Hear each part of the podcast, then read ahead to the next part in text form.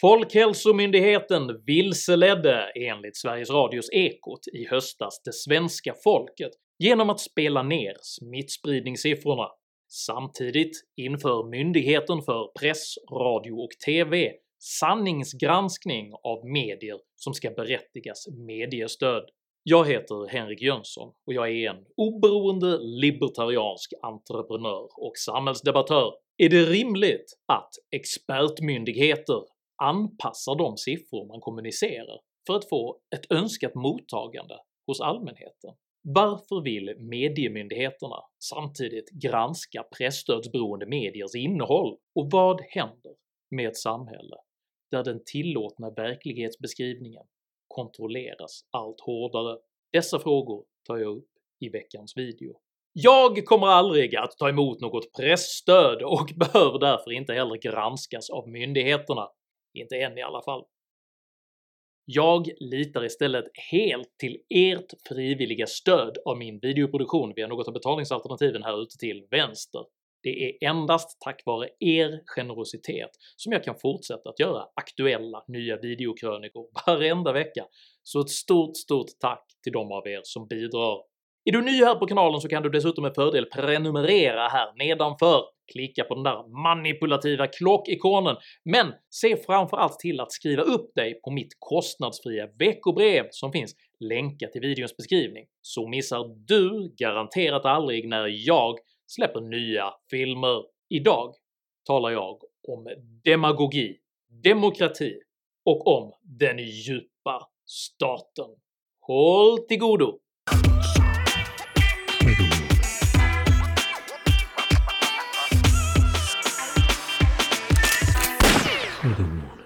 Intet är förborgat som icke ska bliva uppenbarat, och intet är fördolt som icke ska bliva känt. Därför ska vad som sagts i mörkret höras i ljuset, och vad I haven viskat i någons öra ska utropas ifrån hustaken. Med detta kompromisslösa försvar av sanningen inleds Lukas evangeliets tolfte kapitel i vad som närmast kan liknas vid en nytestamentlig version av det svenska gamla ordspråket “det som göms i snö kommer fram i tö”. Men det är inte bara osanningen i sig som döms när den uppdagas, för även lögnens syfte påverkar dess moraliska status. I Christopher Nolans science fiction-mästerverk Interstellar leder den desperate professor Brands lögn om att mänskligheten skulle gå att rädda till ett hjältemod som faktiskt räddar mänskligheten på riktigt. I Peter Jacksons fantasy-epos Sagan om ringen leder å andra sidan tricksterfiguren Gollums egoistiska lögner bara till lidande för alla inblandade, och ytterst till Gollums egen undergång. Det är möjligt att förlåta den lögnare som i desperation försöker förhindra en katastrof, medan lögnaren som endast tjänar sina egna intressen rättmätigen bör förkastas. Således kan man förlåta att dåvarande statsminister Per Albin Hansson 1939 i sitt berömda beredskapstal kontrafaktiskt fastslog att Sveriges beredskap var god eftersom han gjorde detta för att undvika panik och för att kunna upprätthålla det lilla försvar Sverige faktiskt hade. På samma sätt kan man förlåta statsminister Carl Bildt för att han under finanskrisen 1992 ljög om den svenska kronans styrka. Kronan rasade 30%. Men om statsministern inte hade försökt upprätthålla valutamarknadens förtroende hade växelkursen sannolikt kollapsat helt, med ödesdigra konsekvenser för det svenska samhället. Det är frestande att även tolka den sittande regeringens märkliga kommunikation rörande pandemihanteringen på detta sätt. Jag säger egentligen det som, som jag, som Folkhälsomyndigheten och många andra har sagt sedan den här pandemin började, att munskydd ska användas. Som nödvändiga krishanteringslögner för att undvika panik och för att upprätthålla ordningen i en svår tid. Men en sådan förklaring fordrar en sammanhållen och enhetlig berättelse med ett tydligt budskap om kampen för att rädda människan, inte slingrande föränderliga bortförklaringar endast syftande till att behålla härskarringen. Och regeringens ryckigt motsägelsefulla kriskommunikation avslöjar ett helt annat motiv än osjälvisk krishantering. Den överordnade prioriteringen är nämligen att förhindra kritik av just regeringen. Jag kommer i denna video att redovisa flera exempel på hur den svenska förvaltningen i allt högre grad åsidosätter sanningen och anpassar verklighetsbeskrivningen efter ögonblickets politiska behov genom obstruktion, illusion och manipulation.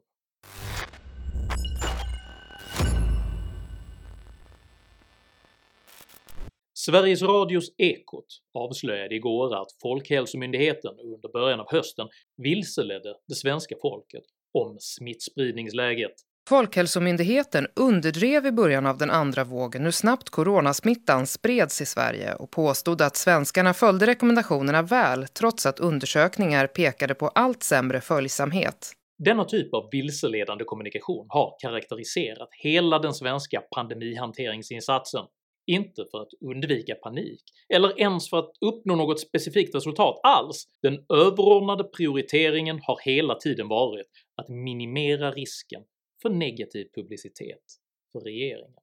Ett av många exempel på detta är hur man i början av 2020 kommunicerade Sveriges avvikande pandemihanteringsstrategi som den enda rätta vägen och stöddigt samtidigt ansåg att alla andra länder gjorde fel när Sverige sedan under våren drabbades av mycket höga smittotal framhöll man istället plötsligt att den svenska strategin hela tiden hade varit snarlik de andra ländernas. När smittotalen under sommaren sedan tillfälligt gick ner återgick man istället till att framhålla den svenska strategin som unikt riktig tills siffrorna blev dåliga igen och strategin på nytt blev lik andra länders under samma period antydde man först att den svenska strategin gick ut på att uppnå så kallad flockimmunitet genom att platta till smittokurvan, men när dödstalen gjorde denna strategi impopulär försökte regeringen i tysthet att ändra strategibeskrivningen. Från “det övergripande målet är att minska takten på smittspridningen” det vill säga att platta till kurvan så att inte väldigt många människor blir sjuka samtidigt, till “det övergripande målet med regeringens arbete är att minska smittspridningen i samhället”. Förändringen av denna nyckelmening fordrade dessutom icke-triviell teknisk manipulation av publiceringsverktygets datumstämpling och efter avslöjandet förnekade regeringen all kännedom om hur strategiformuleringen hade kunnat ändras. Men har ni utrett hur ändringen gick till? Utrett? Jag har i alla fall inte utrett någonting. Ni kommer inte att utreda detta vidare. Utreda? Hur kunde det ske? Oppositionen kräver svar om detta. Ja, de vill ha svar på väldigt mycket. Det kommer alltså inte att utredas. Du har så stora ord. Någon har ändrat något och jag vet inte varför. När regeringen sedan under konstitutionsutskottets utfrågning i förra veckan slutligen pressades på besked om vilken strategi man egentligen företräder fastslog socialministern att Sverige inte har någon formellt beslutad strategi alls. När det handlar om att ha en officiellt beslutad eller att ha ett formellt beslut, nej det har vi inte. Det är ju inte så att, att man som land alltid säger det här är vår strategi och den har ett formellt beslut. Men vi har ett förhållningssätt. Och har man inga formellt fattade beslut kan man förstås inte heller hållas formellt ansvarig eftersom Sveriges strategi bevisligen nu får sägas vara lite vad som helst, bara det får regeringen att för ögonblicket se bra ut. Eller med den gamle vaudeville-komikern Groucho Marx ord “Dessa är mina principer och om ni inte gillar dem så har jag andra principer. Det är ur detta perspektiv som även Folkhälsomyndighetens vilseledande kommunikation bör förstås, som sanningsmässigt elastiska utspel vilka huvudsakligen är designade för att låta bra i media och som kan revideras i efterhand om så behövs. Regeringens beslut om lättnader i coronarestriktionerna i höstas som till ett större publik på kultur- och sportevenemang kom i otakt med smittspridningen så att man lättade på reglerna när smittan ökade, det visar Ekots granskning. Det kan man naturligtvis säga i efterhand. Var det nödvändigt? Men eh, att försöka hitta sätt har ju varit en väldigt stor längtan kan jag säga. Expertmyndigheter som Folkhälsomyndigheten har som uppgift att förse makthavare och befolkning med korrekt information så att verklighetsförankrade och välgrundade beslut kan fattas. Men de har inget mandat för att paketera sin kommunikation för att uppnå vad man själv anser vara ett lämpligt mottagande. Avslöjandet att Folkhälsomyndigheten alltså avsiktligt spridit vilseledande information är betydligt större än just denna specifika händelse, för tendensen att nedprioritera sanningen till förmån för skönmålade framställningar genomsyrar nu hela den svenska förvaltningen.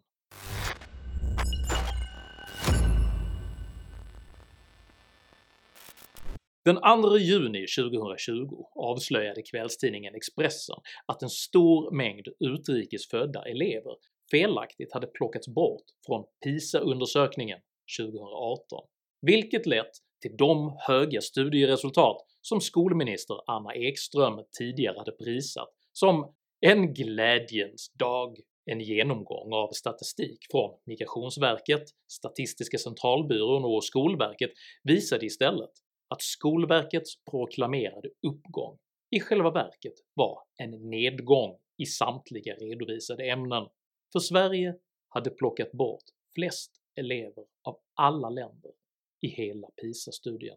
Skolverket dolde på detta sätt sanningen för att upprätthålla en illusion om goda resultat. På snarlikt sätt anpassas kommunikationen kring regeringens hårt kritiserade energipolitik i handlingar som kvällstidningen Aftonbladet tagit del av har den statliga organisationen Svenska kraftnät raderat väsentlig information om hur allvarligt Sveriges energipolitiska läge faktiskt är. Och när dessa brister återkommande påtalas av både externa experter och av näringslivet framställs kritiken konsekvent som alarmistiska konspirationer vilka uteslutande bemöts med samma bortförklaringar. Sverige har god tillgång till el. Sveriges energipriser är låga. Bilden av ett ansträngt läge är felaktig. På detta sätt döljs sanningen för att upprätthålla en illusion om goda resultat. Forskarna bakom rapporten “Går det att lita på Brottsförebyggande rådet?” drog år 2020 en liknande slutsats och pekade på tendenser till att både politisk styrning, tystnadskultur och ideologiska agendor påverkar hur kriminalitetsstatistik beskrivs, ramas in och presenteras i Sverige.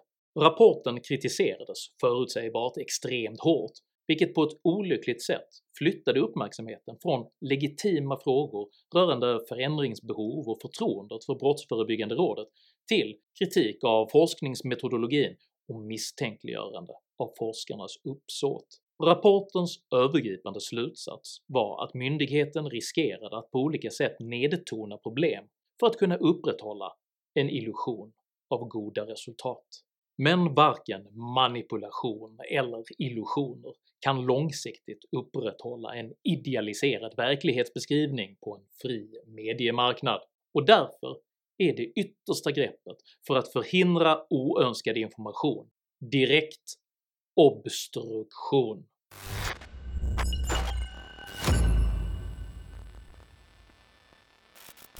Ordet obstruktion består av prefixet ob, vilket betyder framför eller i vägen, samt stammen struera, vilket betyder ungefär att bygga upp en liten hög. Obstruera kan således säga vara att förhindra en meningsmotståndares framkomlighet. Ett exempel på politisk obstruktion är när ett större antal tjänstemän på Margot Wallströms utrikesdepartement deklarerade att man inte ämnade låta sin värdegrund urholkas av en eventuell ny regering.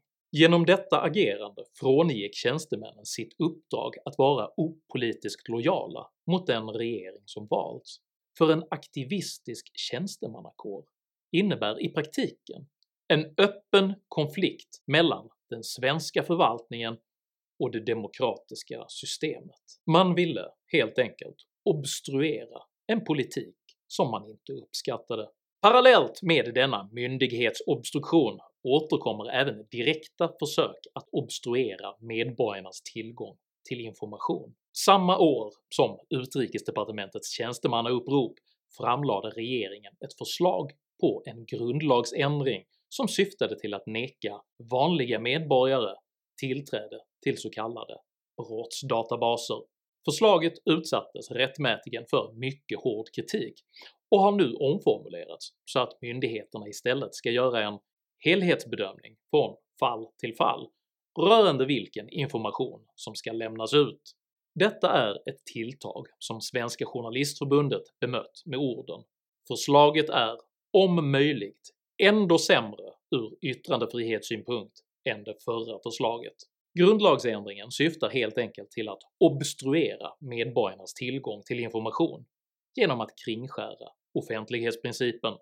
I veckan beslutade Myndigheten för press, radio och TV att man nu ämnar villkora mediestödet till att endast gälla medier vars redaktionella kvalitet anses vara god nog. På myndighetens hemsida låter man hälsa i de nya föreskrifterna tydliggörs att nyhetsmedier som uppmanar till brott, sprider desinformation eller vilseleder kring vetenskap inte ska anses ha ett redaktionellt innehåll av hög kvalitet.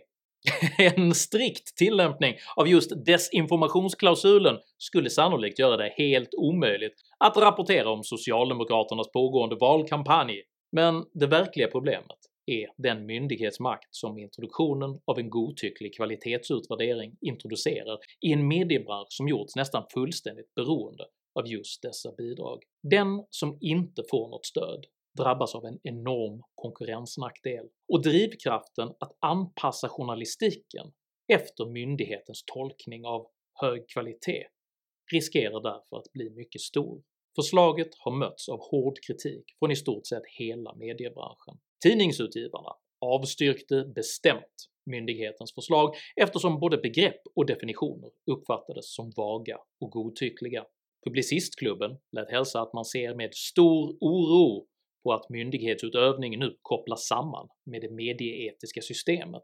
Medieombudsmannen uttryckte kritik mot att väva samman statliga stödsystem och medieetik, och Journalistförbundet ifrågasatte myndighetens tillämpning av begreppet redaktionellt innehåll av hög kvalitet som en statlig form av innehållsgranskning, för vem vågar riskera att fällas för ovetenskaplighet genom att till exempel rapportera om kontroversiell forskning när man lika gärna kan säkra sina stödpengar genom helgonteckningar av Greta Thunberg och mysreportage om socioekonomiska faktorer som grund till exakt alla samhällsproblem. Myndigheten obstruerar på detta sätt mediala uttryck som man inte uppskattar.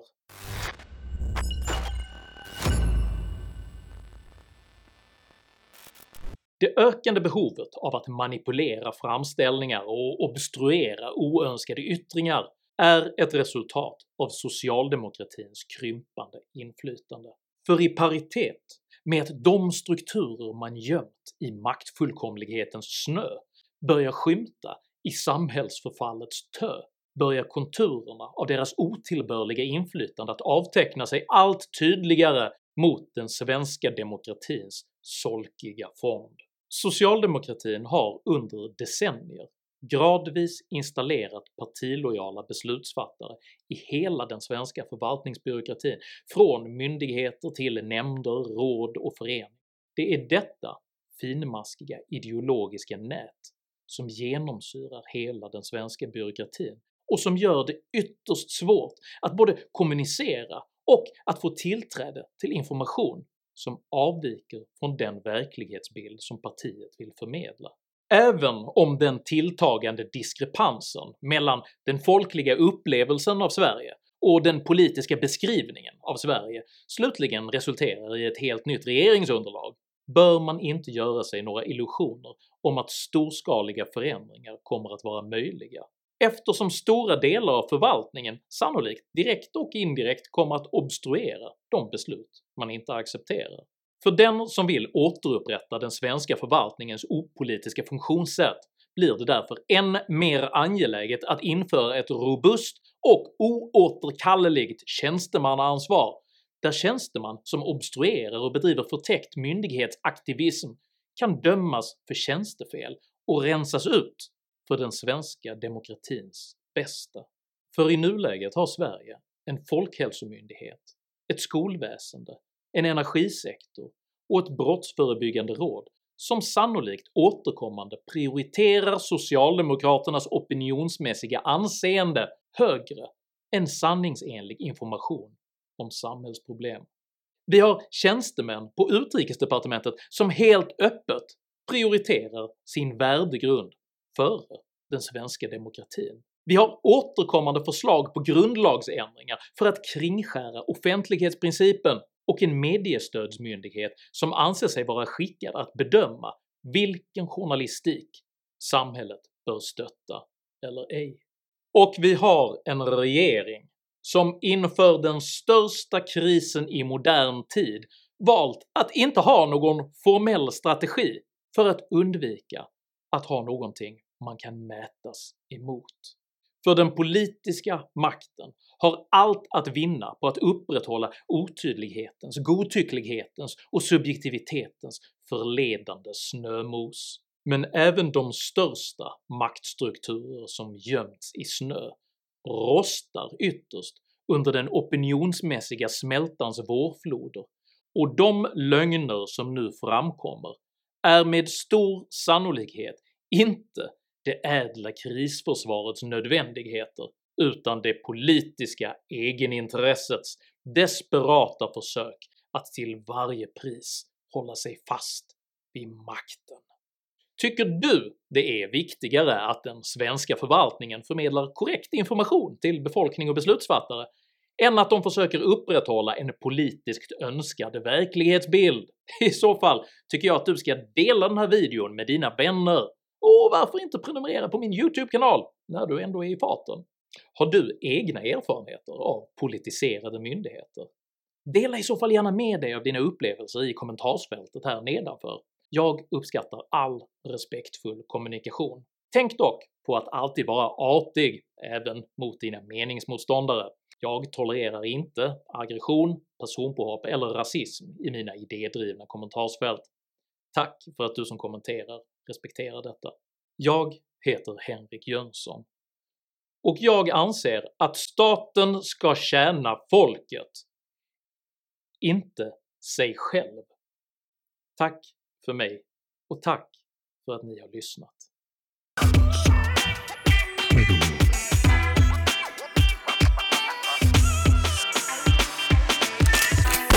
Mm.